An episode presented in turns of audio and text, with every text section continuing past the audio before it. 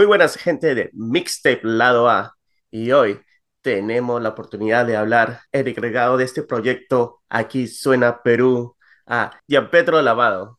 ¿Cómo estás, Gian? Eso es.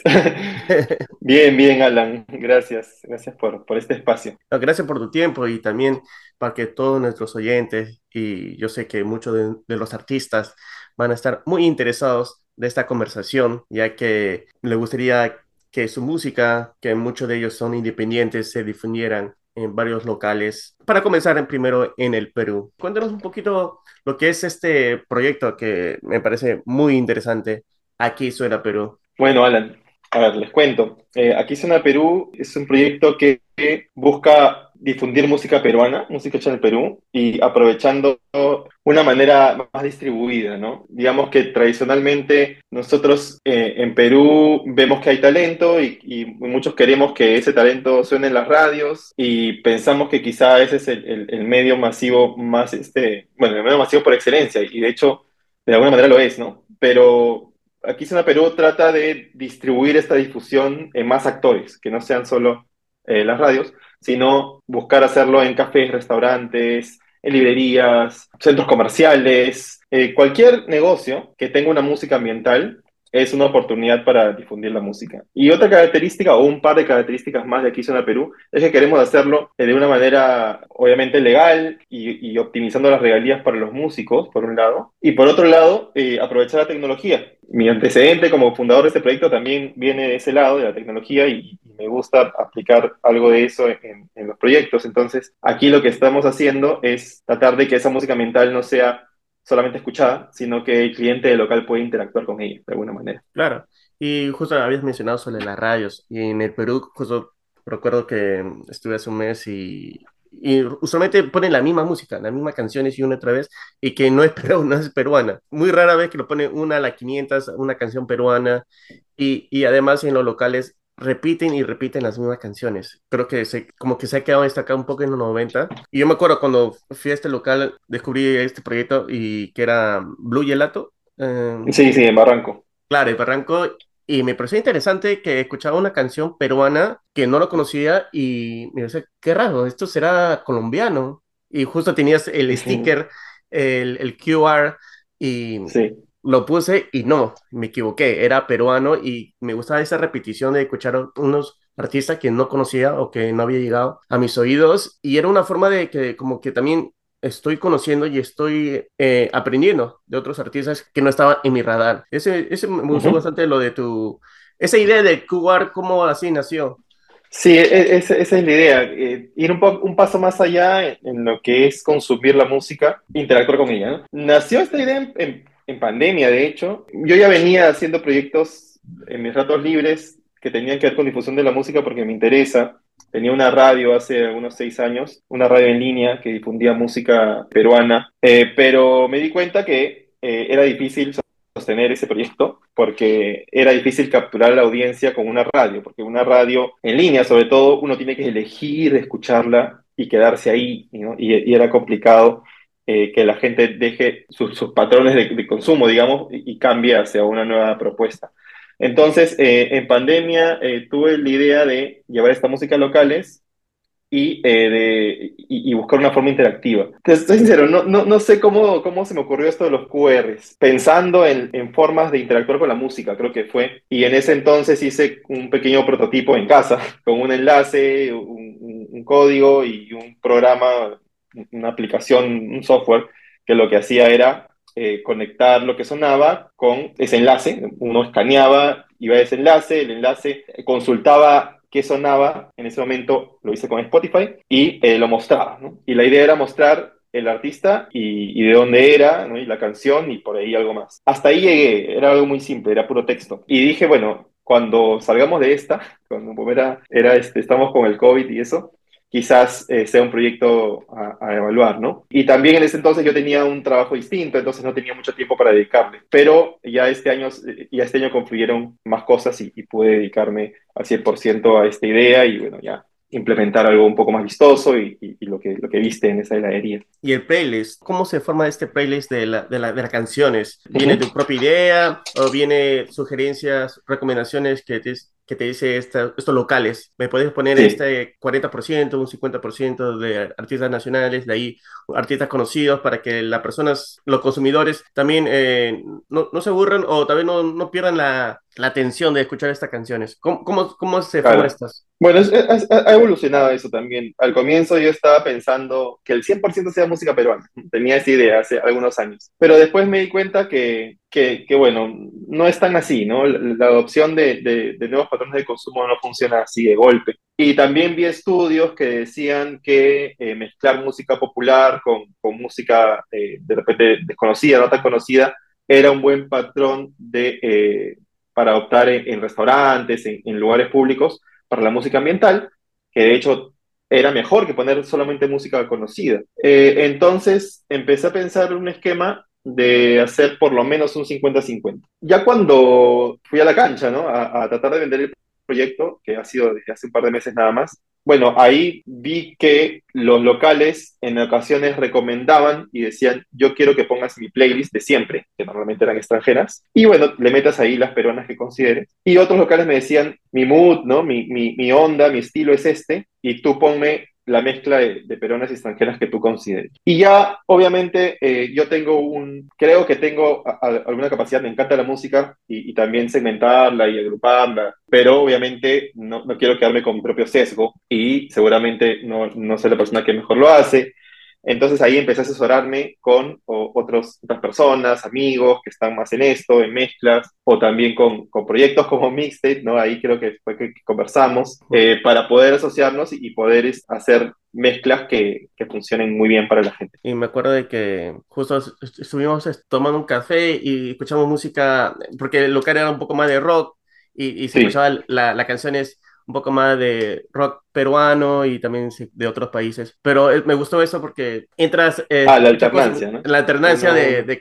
Sí, eso me olvidé de comentarte. Cuando es 50-50, como en ese local que fuimos, tiene que ser uno uno. Una extranjera, una peruana, una extranjera, una peruana. ¿Por qué? Porque no quisiéramos que cuando entre la persona y vea que hay un logo que dice aquí zona Perú, vea los stickers en las mesas que dicen aquí zona Perú, escuchen un montón de extranjeras y después algunas peruanas, porque de repente está un ratito y no se hace la idea del proyecto. Entonces, ese es un punto interesante porque también es un reto tecnológico. ¿Cómo hacemos para no usar el shuffle, el típico reproducción aleatoria, que puede llevarnos a esa condición y eh, aún así mantener una variedad en la, en la lista, ¿no? que, que, los empleados que trabajan en el local no se aburran de que el orden sea siempre lineal y el mismo. Así que implementamos ahí un sistema para que todas las noches se refresque el playlist manteniendo el ratio, digamos, ¿no? 1-1, pero cambiando el orden de las canciones. Entonces, todas las madrugadas, para los locales que están ya con este proyecto, eh, se tiene esa automatización de manera que todos los días el playlist es distinto, al menos en orden, también vamos añadiendo nuevas canciones y así pues se tiene una, una opción bastante variada. Hay otros locales que por ahí han adoptado no uno a uno, sino dos peruanas una extranjera, tres peruanas una extranjera. Yo creo que ese ratio puede ir creciendo conforme la, la, música siga gustando. Buenísimo, realmente me gustó bastante. Y eso es lo que decías, que a veces la persona no está el tiempo. Ahora, usualmente con la rapidez, el estrés, la persona pierde la atención pero creo que agarra la atención cuando pones algo que ellos conocen, le pones otra, una canción que no conocen y ven. Y si va con el mismo estilo, es cuando ya le agarras la atención y al menos tienes un oyente más, el artista tiene un oyente más, y ya, pues si tienes ahí el QR, el QR, y se pone a ver quién es esta persona, porque a veces escucha la canción y no sabes quién es, y ya y, si, te vas y no sabes quién es, te ha gustado, pero eso es todo, pero ahí tienes todo sí para conocer un poco más del artista, ya.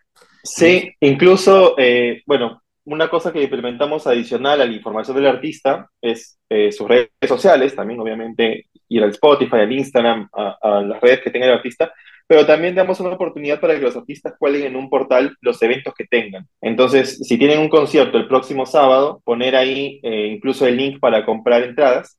Y si una persona está escuchando a este artista en un local, escanea porque le gustó la canción, va a ver abajo un, un enlace y va a decir el nombre del evento, puede hacer clic y, eso lo puede llevar a, a Teleticket, a Joinas, a, al Facebook, al Instagram, a donde sea que estén vendiendo las entradas y de esa manera buscamos cerrar un poco el círculo, ¿no? Y que la gente termine asistiendo y, ve, y viendo al artista en vivo.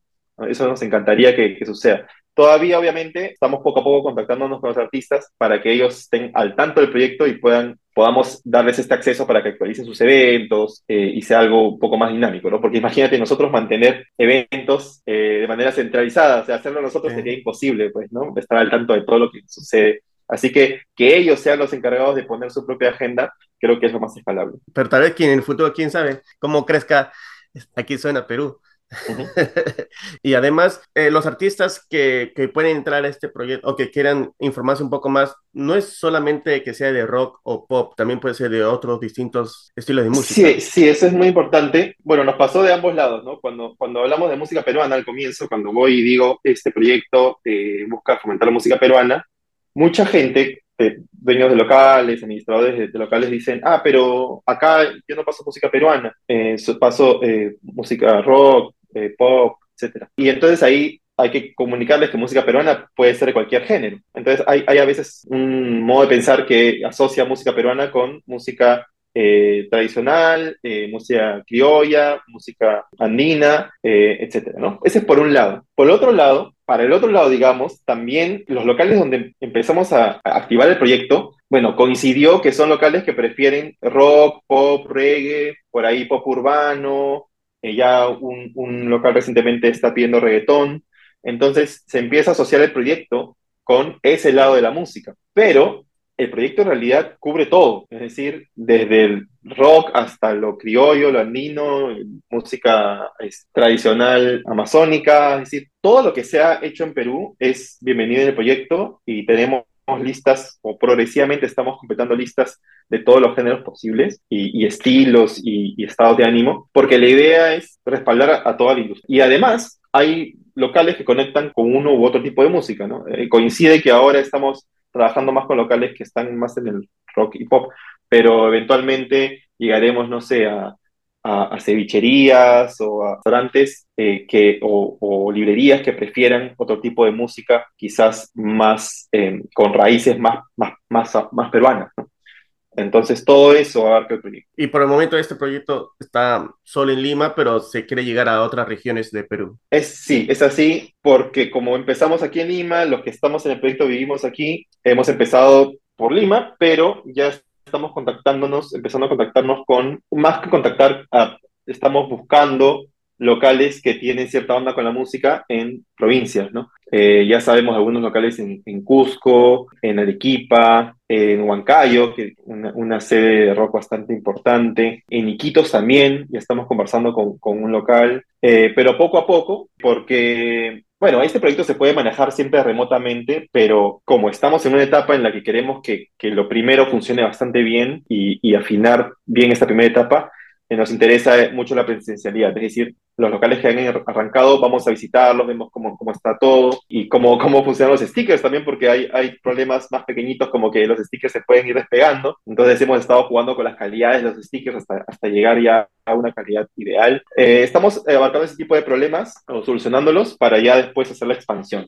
Qué, qué bueno ver estos detalles también de, de los stickers, que uno no piensa que sea un gran problema, pero estás abarcando cada cosa que, que, que funcione bien y que también se puede mejorar para el largo plazo. Sí, hay varias aristas. De hecho, es bueno que lo comentes. Está eso, están, bueno, las ventas eh, son de día a día, ¿no? Ir a buscar locales, conseguir contactos. Está el desarrollo de la plataforma en sí, el desarrollo del software, hay que hacerlo optimizado, automatizado para que la operación no sea tan intensa. Está temas legales también, porque hay músicos que nos han preguntado. Por un lado, los locales mismos nos preguntan, ¿yo qué tengo que pagar? tengo que pagar a Updike, tengo que pagar un Impro, tengo que pagar Soniem, ¿a quién tengo que pagarle? Aparte tengo que pagarte a ti, o sea, proyecto como, como, un servicio. ¿Qué pagos tengo que hacer? ¿Me lo puedes aclarar? ¿no? Me dicen. Y bueno, yo veo que esto es un servicio de curaduría musical con algo de tecnología que usa una plataforma especial, ¿no? Que, que cubre los derechos, es una plataforma especial para locales, que es externa, es como un Spotify para negocios que se llama Soundtrack Your Brand. Entonces, eh, bueno, esa es una respuesta que, tengo que darle a los clientes, que son los locales. Y a los músicos, que también los buscamos para que se enteren en el proyecto, ellos también preguntan, ¿no? Oye, ¿y, esta música que suena, mi música que suena desde Soundtrack Your Brand, es una plataforma distinta a Spotify o a Apple Music o a YouTube, que el músico ya conoce bien, ¿cómo, me paga? Una pregunta muy, muy, muy razonable cómo me pagan, Por cada reproducción que Soundtrack Your Brand eh, hace, eh, cómo se, se, compara el flujo de regalías a, lo que hace Spotify. Así que esos son temas legales también, de cómo funciona la, la, ley, cómo funcionan las regalías, que también estamos terminando de entender, que al comienzo no, no los comprendíamos mucho, pero eh, ya estamos, este, bueno, con algún aliado en lo legal que nos está ayudando a tener eso súper claro para poder producir documentación para para los locales y para los músicos, para tener esto, esto bien, bien, este, bien explicado y bien claro. Técnicamente, no puedes utilizar un Spotify personal para escuchar música en un local. que no sí, y eso es algo, sí, exacto. de hecho, empezamos el proyecto con Spotify y en ese momento nos enteramos que Spotify no podía ser usado en locales públicos. Propios términos y condiciones de Spotify dice, y es lógico, ¿no? Porque la, la licencia que uno paga, digamos unos 20 soles mensuales, es, para que una persona escuche, pero si tú la usas para que decenas o cientos de personas la escuchen al mismo tiempo, ya el pago no debería ser el mismo, ¿no? No es justo para la industria musical. Por eso existen plataformas para negocios. Una de ellas, que la que usamos, nació creo que de gente mismo Spotify, también es una plataforma sueca, y se llama Soundtrack Your Brand, ¿no? Y esa es la que, la que nosotros utilizamos, y está buena porque se integra bien con, con el software que hemos hecho aparte, que es el, el, de los QR, el valor agregado, digamos, que, añadimos nosotros. Toda esta información tú lo, tú lo tienes en tu página web, del proyecto. No en la web, no, en la web estamos publicando la lista solamente y dando acceso para que los músicos añadan sus eventos y actualicen su biografía y sus redes sociales, pero en las redes, en las redes sociales del proyecto, sobre todo en Instagram, eh, después de rebotamos todo a Facebook, es donde estamos actualizando con Reels, explicando también el proyecto con diagramas, eh, contando un poco cómo funciona el tema de las regalías, todo eso lo estamos actualizando uh, por esa vía. La forma de contactarte, si un artista o un local quiere saber, tiene que ir a tu Instagram. Sí, idealmente en Instagram, también estamos en, en Facebook, hemos creado también una cuenta de TikTok donde estamos poniendo los videos que hacemos solamente. Tenemos un Twitter que todavía no está en operación, pero lo que queremos hacer ahí es que se anuncie lo que suena constantemente. Es decir, si tú vas en el futuro a la cuenta de Twitter de Aquí Suena Perú, vas a poder ver, ahora suena tal canción que es peruana, ¿no? En este local. Ah. Y así multiplicado por los decenas, cientos y ojalá miles de locales que se vayan inscribiendo. obviamente no de una manera tan frecuente, ¿no? Pero aleatoriamente tweets que anuncien lo que suena en cada lugar. Y también tenemos, el, si nos quieren contactar, el correo, ¿no? Que es este contacto arroba aquí suena perú.com. Bacán. tenemos todos esos medios que, donde nos pueden escribir. Buenísimo. ¿Y qué es lo que va a venir después, ahora, en un futuro, un mes, una semana, con Aquí suena Perú? Bueno, en principio más locales. Hemos empezado con poquitos, afinando un poco el sistema. Ya tenemos por ahí un locales un poco más grandes que se están uniendo al proyecto. Así que eso van a ir viendo en las redes, que más música peruana suena en más locales. Pues van a ver que artistas empiezan a visitar estos locales porque también queremos aprovechar para formar comunidad, ya que el local está en la ciudad y el artista está en la ciudad potencialmente también. Juntarlos, ¿no? Y hemos visto que es una sinergia bastante bonita eh, que el artista vaya al local donde suena su música. Por un lado, el artista jala a sus oyentes para que potencialmente sean clientes del local y el local, sus clientes, con mayor razón se pueden convertir en oyentes del artista. Así que es un intercambio ahí que se genera bastante natural por lo que hemos visto hasta ahora. De eso queremos hacer, hemos hecho un experimento solamente por ahora y de hecho vamos a hacer mucho más en las próximas semanas. Eso principalmente es lo, lo primero que van a empezar a ver en, en redes. Bueno, Jean Petro, muchísimas gracias por informarnos, por darnos más información sobre este gran proyecto que me parece espectacular. Aquí suena Perú, todos nuestros oyentes que les gustaría saber un poco más, ya saben, contactarse con Ya Petro en sus páginas de redes sociales. Gracias a ti, Alan, gracias también por, por difundir estos proyectos y, y, la música también, ¿no? Que ustedes difunden en sus mixtapes, en sus, en sus podcasts, así que, bueno, gracias también. Creo que son proyectos que de alguna manera se complementan.